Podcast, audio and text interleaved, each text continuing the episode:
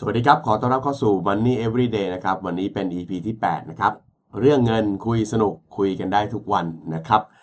เอาล่ะก็อย่างที่บอกนะครับ ทุกวันก็จะมีเรื่องราวเนาะที่มาจากการนั่งอ่านคำถามนะฮะทุกวันผมก็จะนั่งอ่านคำถามเยอะแยะเยอะแยะเต็มไปหมดเลยนะครับ วันนี้ก็น่าจะเป็นคำถามหนึ่งที่คนส่วนใหญ่ถามกันเข้ามานะครับ ก็มีน้องคนหนึ่งนะฮะถามเข้ามาว่า มีเรื่องกุ้มใจนะครับ เรื่องกุ้มใจของเขาเนี่ยก็คือหนี้ของคนในครอบครัวนะครับ ซึ่งตัวเขาเองเนี่ยเป็นคนไม่มีหนี้นะครับ เพราะฉะนั้นเนี่ยหนี้อันไหนที่พอจะช่วยได้ก็อยากจะช่วยนะครับ แต่ก็รู้สึกว่าเหมือนยิ่งช่วยเนี่ยนะก็ยิ่งไม่จบไม่สิ้นนะนะครับ หรือหรือรู้สึกว่ามันมันไม่จบไปสักที อันนี้หมดไปก็มีอันใหม่นะครับ ไปแก้หนี้อันนู้นให้ก็มีอันใหม่งอกเข้ามาอีกนะครับ เพราะเขาไม่เคยคิดจะเปลี่ยนแปลงอะไรเลย ยิ่งช่วยก็เลยเหมือนยิ่งสปอยนะครับ และยิ่งดูเหมือนว่าสถานการณ์การเงินจะแย่ลงกว่าเดิมนะครับ อันนี้ผมเชื่อว่าน่าจะเป็นปัญหาการเงินของครอบครัวแบบไทยๆนะฮะซึ่งหลาย ๆ ครั้งเนี่ยครอบครัวที่มีลูกหลายคนนะครับ บางทีหนึ่งครอบครัวก็อาจจะมีคุณลูกซึ่ง ก็ไม่แน่นะครับ บางทีก็อาจจะเป็นคนโต บางทีก็อาจจะเป็นคนเล็กคนกลางได้หมดเลยนะครับ หรือบางทีก็เป็นอันนี้ก็ต้องพูดตรงๆนะฮะก็คือเป็นตัวคุณพ่อคุณแม่เองนะครับที่ไม่ได้ดูแลตัวเองให้ดีนะครับ แล้วก็หลายๆ ครั้งเนี่ยนะครับ นอกจากแม่ดูแลตัวเองไม่ได้แล้วนะครับ บางคนก็ยังสร้างปัญหาด้วยนะครับ ก็ไปหยิบยืม ไปกู้ยืมนอกระบบมานะครับ ทีนี้ลูกๆ พอช่วยแล้วก็จะเหนื่อยนะครับ เหนื่อยแล้วก็ท้อนะครับ เพราะว่าเด็กรุ่นใหม่ต้องบอกเลยว่า โอ้โห ในยุคใหม่เนี่ยผมว่าเรื่องของรายได้เนี่ยนะครับ เมื่อเทียบกับในอดีตนะฐานในอดีตอาจจะเป็นตัวเลขหนึ่งเวลาผ่านมา 10 ปี 20 ปีเนี่ยผมก็ดูแล้วว่ารายได้ก็ไม่ได้เปลี่ยนไปมากเท่าไหร่ แต่ส่วนที่เปลี่ยนไปเยอะมากก็คือตัวค่าของชีพนะครับ เพราะฉะนั้นกรณีที่คุณพ่อคุณแม่ดูแลตัวเองไม่ได้นะครับ หรือคุณพ่อคุณแม่ยังมี พี่ๆน้องๆเราที่ยังไปเกาะอยู่ข้างหลังท่านอย่างเงี้ยนะครับ เราก็เหนื่อยหน่อยนะครับ เราก็เหนื่อยหน่อยใครที่ทนดูคุณพ่อคุณแม่ลำบากไม่ได้ ทนดูพี่ๆน้องๆลำบากไม่ได้ก็เหนื่อย แต่หลาย ๆ ครั้งเนี่ยการที่เราไปช่วยเขามากเกินไปนะครับ ไม่ได้บอกให้ไม่ช่วยนะฮะแหมมาฟังปุ๊บอุ๊ยมันนี่โค้ดนี่มันใจร้ายใจดำจริงๆเนี่ยนะครับ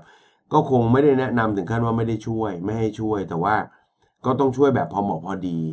นะครับ เพราะว่าถ้าอุ้มชูกันมากเกินไปเนี่ยบางครั้งเนี่ยเขาไม่ต้องทำอะไรเลยเนี่ยสุดท้ายก็มีหลายครั้งที่ผมเจอนะครับว่าคนที่ได้รับการช่วยเหลือมากเกินไปเนี่ยส่วนใหญ่ก็จะไปติดเขาเรียกว่าเหมือนเสพติดภาวะพึ่งพิงนะรู้สึกว่า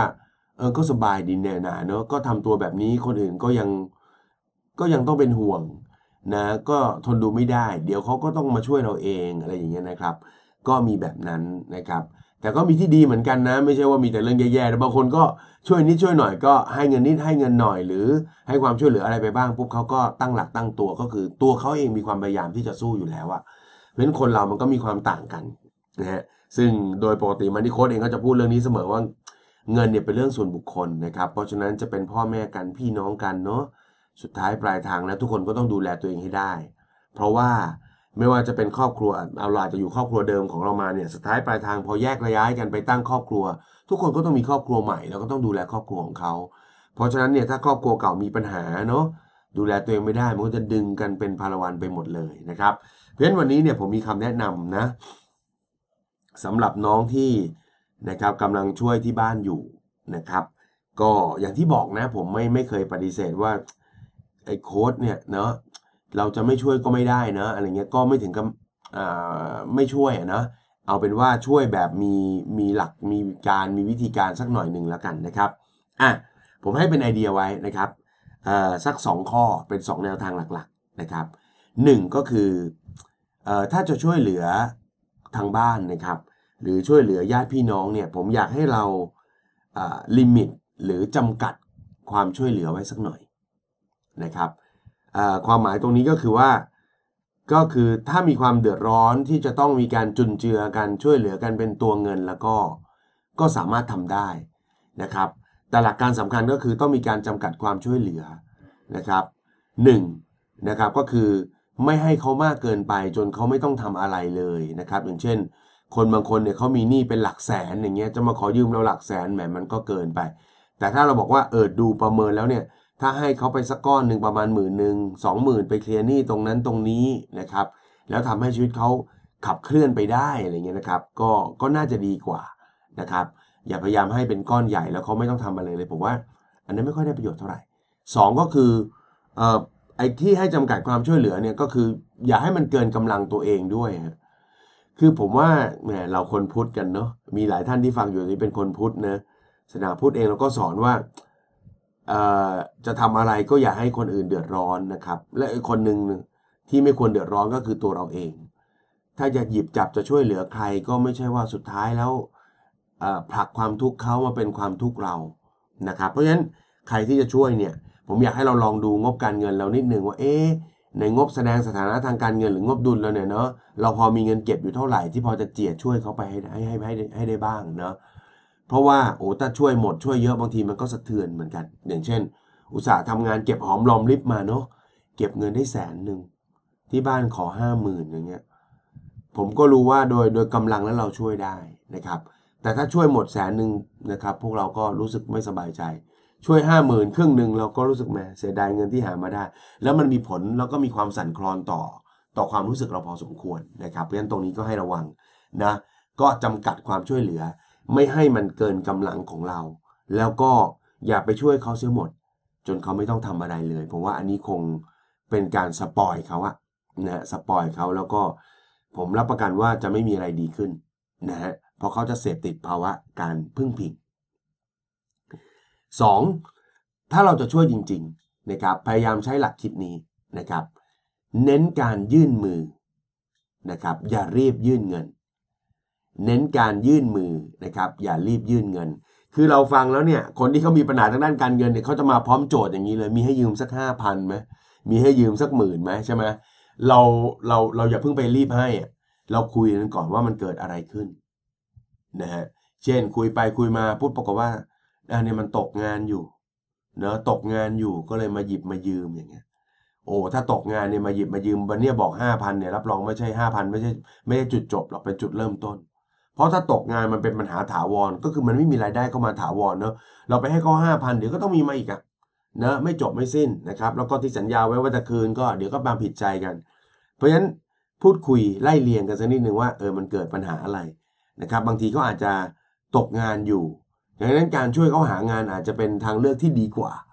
นะครับอาจจะหยิบยื่นเงินก้อนเล็กให้สักก้อนหนึ่งแล้วก็ช่วยเขาหางานผลักดันเขาตรงนั้นนะครับอย่างน้อยสุดเราก็จะได้เห็นตัวตนของเขาด้วย ถ้า หยิบยื่นเงินให้พยายามช่วยหางานเนาะแล้วก็เจ้าตัวก็อิดออดเลือกเกิน งานนั้นก็ไม่ดีไม่เหมาะกับเขาอะไรต่างๆอย่างนี้นะก็ก็จะได้รู้กันไว้นะฮะก็จะได้รู้กันไว้ แล้วก็คราวหน้าก็ไม่ช่วยนะฮะคราวหน้าก็ไม่เอาแล้วนะครับ เพราะว่าแม่ช่วยอะไรหยิบยื่นอะไรไปเนอะนะครับ เราก็จะได้เห็นตัวตนเขาอะนะครับ ว่าเขาเนี่ย มีความพยายามที่จะแก้ปัญหาจริงหรือเปล่านะครับ เพราะฉะนั้นตรงนี้ก็พยายามเน้นนะครับ ยื่นมือนะครับ อย่ายื่นเงินนะครับ ก็ลองดูแล้วกันว่าปัญหาของเขาคืออะไรเราเข้าไปนั่งคุยดูก่อนนะ ขาดเหลือเงินก้อนเล็ก ๆ ก้อนหนึ่งเออเราไปดูซิว่าเกิดจากอะไรอ่าถ้าเกิดว่ามันสะดุดอะไรเล็กน้อยๆก็ไม่ว่ากัน แต่ถ้าบอกตกงานให้อย่างนี้ช่วยหางานดีกว่าไหมนะครับ มันจะได้แก้ปัญหาได้ถาวรกว่า นะครับไม่งั้นหยิบยืนเดี๋ยวก็ก้อนเล็กแล้วก็ก้อนใหญ่ขึ้นเรื่อยๆนะครับเพราะว่าปัญหาใหญ่มันไม่ได้ถูกแก้นะครับ อันที่สองก็คืออช่วยให้คำแนะนำทางการเงินนะครับ ก็เวลาให้คำเรียกว่าอะไรให้เงินไปแล้วเนี่ยก็ไม่ใช่ว่าจบนะก็อาจจะต้องดูว่าเออผมให้คุณเท่านี้นะ พี่ให้เราเท่านี้นะ หนูให้พ่อแม่เท่านี้นะ แล้วก็อยากให้พ่อแม่เอาไปจัดการอันนี้ก่อน จัดการอันนี้ทีหลังนะครับ ก็อย่าโยนแต่เงิน นะโยนคำแนะนำเข้าไปด้วยนะครับ อันนี้ก็เป็นการยื่นมือนะครับแล้วอีกอันหนึ่งก็คือคอยเป็นที่ปรึกษานะครับเพราะว่าถ้าเราอยากจะช่วยเขาจริง ๆ จังๆเนี่ยมันก็ต้องเขาเรียกอะไรอะอดทนพูด อดทนพร่ำบน่นต้องมีบ่นบ้างนะพร่ำบอกนะครับให้คำแนะนำแล้วก็ที่สำคัญคอยให้กำลังใจ คือคนบางคนเนี่ยเวลาเสียศูนย์ทางการเงินเนี่ยนะครับ มันเสียกำลังใจไปด้วย และไอ้การเสียกำลังใจเนี่ยก็มักจะทำให้เขาตัดสินใจอะไรทางการเงินแบบเพี้ยนๆนะครับการมีเพื่อนคู่คิดนะมีพี่มีน้องคอยให้กำลังใจ มีลูกนะฮะคอยให้คำแนะนำคอยบอกอย่างเงี้ยนะครับ คอยอากระตุ้นเขาเนาะแล้วก็การให้กำลังใจก็เป็นอีกเรื่องหนึ่งที่สำคัญด้วยนะครับเพราะฉะนั้นอันนี้ก็คือหลักง่าย ๆ ก่อนนะครับพยายามลิมิตความช่วยเหลือให้ในระดับที่เขาได้ออกแรงทำอะไรบ้าง แล้วก็ไม่เกินกำลังตัวเรา อันที่สองก็คือ ถ้าเป็นไปได้เนี่ยอย่ารีบให้เงินนะ อย่ารีบยื่นเงินนะครับ ยื่นมือก่อนนะครับช่วยเหลืออาจจะเป็นการช่วยหางานให้ทำให้เขามีรายได้ คอยให้คำแนะนำที่ถูกต้องนะแนะนำอาจจะเป็นเรื่องการรีไฟแนนซ์ก็ได้เนาะพาเขาไปธนาคาร พาเขาไปคุยกับสินเชื่อที่ดอกเบี้ยต่ำๆหรืออะไรไม่รู้ครับ แล้วก็อาจจะรวมไปถึงการคอยเป็นที่ปรึกษาแล้วก็คอยให้กำลังใจนะครับอ่า ก็น่าจะเป็นหลักง่าย ๆ ของการช่วยเหลือสำหรับการที่ใครก็ตามที่มีคนในครอบครัวที่มีปัญหาทางด้านการเงิน แล้วเราจะหยิบยื่นความช่วยเหลือให้นะครับ ก็ขอให้ใช้หลักการในลักษณะนี้นะครับ วันนี้เนี่ยจบกันไปแบบนี้เนี่ยก็จะเป็นหลักการเสียเกินไปนะครับ วันนี้ผมก็มีเคสนะฮะซึ่งเดี๋ยวจะอ่านจดหมายให้ฟังเป็นอีเมลที่น้องก็ส่งมานะครับ ก็ขออนุญาตอ่านให้กับแฟนๆทั้งทาง YouTube แล้วก็พอดแคสต์ฟังกันนะครับ อันนี้เป็นเรื่องของแม่ลูกคู่หนึ่งซึ่งผมฟังแล้วผมชอบนะครับ ก็ขอให้เป็นข้อมูลนะเป็นเรื่องราวที่จะทำให้พวกเราที่มีคนในครอบครัวมีปัญหาทางด้านการเงิน แล้วมันสร้างความทุกข์ใจให้เรา เพราะว่าจะช่วยก็ไม่ได้อ่าโทษทีครับ จะไม่ช่วยก็ไม่ได้นะครับมันรู้สึกผิดแอบผิดเล็ก ๆนะครับ ไอ้ขั้นจะช่วยจะช่วยเต็มกำลังไม่ไหวเหมือนกันนะครับ ก็ลองฟังเรื่องราวตรงนี้ดูนะครับ สวัสดีค่ะโค้ช หนูติดตามโค้ชมานานแล้ว ชีวิตก็เหมือนกับทุกๆคน เรียนจบทำงาน แต่เริ่มจากติดลบนะคะ เพราะเราต้องทำงานส่งที่บ้าน แต่อันนี้ในใจหนูก็ดีใจมากเลยค่ะ ที่ได้ทำหน้าที่ลูกได้อย่างเต็มที่ แต่มีปัญหาว่า พ่อแม่ท่านมีลูกหลายคน บางครั้งเงินที่เราส่งเสียท่าน ก็จะต้องมีส่วนแบ่งให้ลูกให้หลานคนอื่นตลอดนะครับ น่าจะเป็นสภาวะการที่หลาย ๆ คนก็เจอนะครับ หนูตามใช้หนี้ให้พ่อแม่หมดทุกที่ค่ะ ถ้ารู้ก็จะตามไปใช้ให้ทุกที่ โดยยืมจากบัตรเครดิต แล้วผ่อนจ่ายกับธนาคารเป็นรายเดือน ที่ทำแบบนี้ เพราะเสียดายดอกเบี้ยที่พ่อต้องจ่ายเจ้าหนี้ค่ะ หนูลองคำนวณดูแล้ว ดอกเบี้ยจากบัตรเครดิตที่ธนาคารให้แบ่งจ่าย เป็นรายเดือนก็ยังถูกกว่า คาดว่าครอบครัวก็คงจะ หยิบยืมพวกหนี้นอกระบบอย่างเงี้ยนะครับ แต่พอหลังๆ หนูอายุเยอะขึ้น และเริ่มคิดถึงความไม่แน่นอนในชีวิต เลยพยายามบอกและสอนแม่อืคำนี้นี่ฟังแล้วสะเทือนเหมือนกันนะ เลยพยายามบอกและสอนแม่ ซึ่งเป็นหัวหน้าครอบครัว ปัจจุบันหนูให้เงินเดือนทางบ้านทุกเดือน เดือนละ 13,000 บาทหนี้สินที่บ้านหนูตามจ่ายให้หมดค่ะ ถ้าที่บ้านไม่แอบไว้อีกนะคะ ตอนนี้ก็สอนให้แม่เก็บเงินค่ะโค้ช บอกแม่ทุกอย่างว่าเงินที่เราได้มาแต่ละบาทหนูลำบากนะ ต้องทำงานดึกดื่น บางครั้งก็ต้องโดนต่อว่าโดนเขาด่าอย่างนู้นอย่างนี้ ที่หนูบอก หนูอยากให้แม่คิดเยอะๆนะคะ เวลาจะช่วยคนอื่น ตอนนี้ก็ถือว่าสิ่งที่หนูทำไปก็ได้ผลดีนะคะ เพราะแม่เริ่มเก็บเงิน เดือนละ 6,000 บาท ตอนนี้แม่เก็บได้ 50,000 บาทแล้วค่ะโค้ชแม่มันนิดเดียวเองเนาะอยู่ที่เราจะพูด หรือจะไม่พูดนะครับ ตอนนี้แกก็ยังเก็บอยู่นะคะ แม่หนูดีใจมากเลยค่ะ เพราะตั้งแต่หนูเป็นเด็ก จนเรียนจบ ไม่เคยเก็บเงินได้เลยค่ะ อาจจะเป็นเพราะลูกเยอะ หรือบ้านยากจน ที่บ้านวนเวียนกับการเป็นหนี้หนูเรียนจบ ส่งหนี้ให้จึงหมด ตอนเรียนหนูกู้กยศแต่ปัจจุบันจ่ายหมดแล้วค่ะ ต้องขอบคุณทางรัฐบาล เพราะถ้าไม่มีเงินก้อนนี้หนูคงไม่ได้เรียน ตอนนี้หนูเป็นหลักให้ที่บ้านค่ะ ยังไม่มีเงินเก็บ แต่กำลังเก็บเงินฉุกเฉินตามที่โค้ดบอกค่ะ ในระหว่างผ่อนหนี้ให้ที่บ้าน หนูได้ซื้อคอนโดมือสองไว้อยู่ห้องหนึ่งผ่อนหมดแล้วค่ะ ไม่ใหญ่ ไม่หรู แต่ก็พอให้เด็กบ้านนอกอยู่ได้ค่ะ และได้สร้างบ้านหลังเล็กๆ ให้พ่อกับแม่ที่บ้านนอกหนึ่งหลังค่ะ อาศัยยืมเงินเจ้านาย แต่ก็ผ่อนหมดแล้ว พอหนี้สินหมด หนูถึงได้เก็บเงินค่ะ หนูไม่ได้เป็นคนชอบเที่ยวหรือชอบกินค่ะ ถ้าอยากกินก็ซื้อมากินกับแฟนที่บ้าน ลืมไปค่ะ เงินที่แม่เก็บได้ แม่จะโอนมาเก็บไว้ที่หนูค่ะ ขอบคุณโค้ดนะคะที่สอนการเงินให้คนไทย เพราะอย่างน้อยทุกคนจะได้เอาคำสอนไปใช้กับชีวิตของแต่ละคน หนูเป็นเพียงประชาชนคนเล็กๆนะครับเขาเขียนคำนี้จริงๆนะ ก็จะเอาคำสอนของโค้ชมาใช้กับชีวิตตัวเอง ดูแลคนในครอบครัวตัวเองให้ดี จะได้เป็นหนึ่งครอบครัวที่ไม่เป็นปัญหาของประเทศชาติค่ะ ขอบคุณค่ะ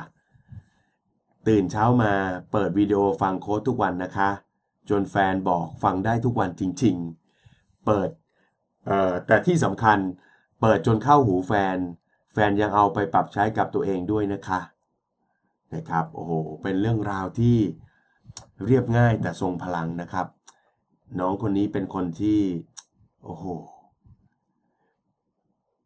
บริหารการเงินตัวเองได้ดีนะครับ มีวินัยอย่างยอดเยี่ยม แล้วก็เป็นคนกระตันยูได้ถูกทางนะฮะแม่ชีวิตหลังจากนี้นะครับ ที่บ้านก็เริ่มเข้าใจแล้วนะครับ เริ่มเก็บเงินกันได้แล้ว ตัวน้องเองก็มีที่พักอาศัยซึ่งก็ไม่ได้ไปหยิบยืมใคร ไม่ได้กู้ใครนะฮะโอ้เชื่อว่าหลังจากนี้จะได้เริ่มเก็บเงินสำรองของตัวเองนะครับ แล้วก็ขอเป็นกำลังใจให้นะครับ แล้วก็เป็นกำลังใจให้กับทุกๆ คนด้วยนะครับที่กำลังต่อสู้เพื่อครอบครัวนะครับ ผมเองในฐานะมันนี่โค้ชเองนะครับ ก็เป็นคนหนึ่งที่เคยมีสถานการณ์แบบนี้อยู่เหมือนกันนะครับ แล้วก็ย้ำเสมอว่าผมไม่เคยห้ามในการที่จะช่วยเหลือคนในครอบครัวนะครับ แต่ถ้าจะช่วยนะก็หลัก 2 ข้อที่อยากจะฝากไปนะครับ มีข้อจำกัดนะครับ หรือมีความจำกัดในการช่วยเหลือสักไว้สักหน่อยหนึ่งแล้วก็ยื่นมือก่อนที่จะยื่นเงินนะครับ ผมก็เชื่อว่าถ้าช่วยกันแบบนี้ได้นะ ปลุกทำให้ นะครับทุกคนในครอบครัวเข้าใจเรื่องการเงินนะครับบอกสถานการณ์ของเราไป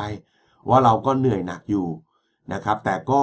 ยินดีที่จะช่วยนะครับแล้วถ้าทุกครอบครัวนะเข้าใจกันพยายามช่วยกันแก้ปัญหาได้เนาะไปสู่จุดที่ทุกคนดูแลการเงินของตัวเองได้ ผมรับประกันเลยนะครับ ว่าประเทศไทยเราจะดีขึ้นได้อย่างแน่นอนนะครับ แล้วนี่คือเรื่องราวดีๆ ใน Money Everyday ใน EP ที่ 8 ที่อยากจะหยิบมาเล่าให้ฟังกันนะครับ อย่าลืมนะครับ เรื่องเงินคุยสนุกคุยกันได้ทุกวันกับรายการ Money Everyday แบบนี้นะครับติดตามรับชมรับฟังกันเป็นประจำนะครับ แล้วก็ฝากส่งต่อ ฝากแชร์ออกไปนะครับ ช่วยกันทำให้คนไทยมีการเงินที่เข้มแข็งครับ ไม่มีใครช่วยเราได้ครับ รัฐบาลก็ช่วยเราไม่ได้ มีแต่พวกเรากันเองเท่านั้นครับ ที่จะร่วมกันดูแลการเงินของพวกเราให้ดีนะครับ แล้วผลักดันให้ประเทศไทย มีทิศทางการเงินที่ดีครับ เราการเงินดี ครอบครัวเราการเงินดี สังคมการเงินดี ประเทศไทยก็จะมีการเงินที่ดีด้วยนะครับ ติดตาม Money Everyday ในตอนต่อไปได้นะครับ วันนี้ขอบคุณมากสำหรับการติดตามครับ สวัสดีครับ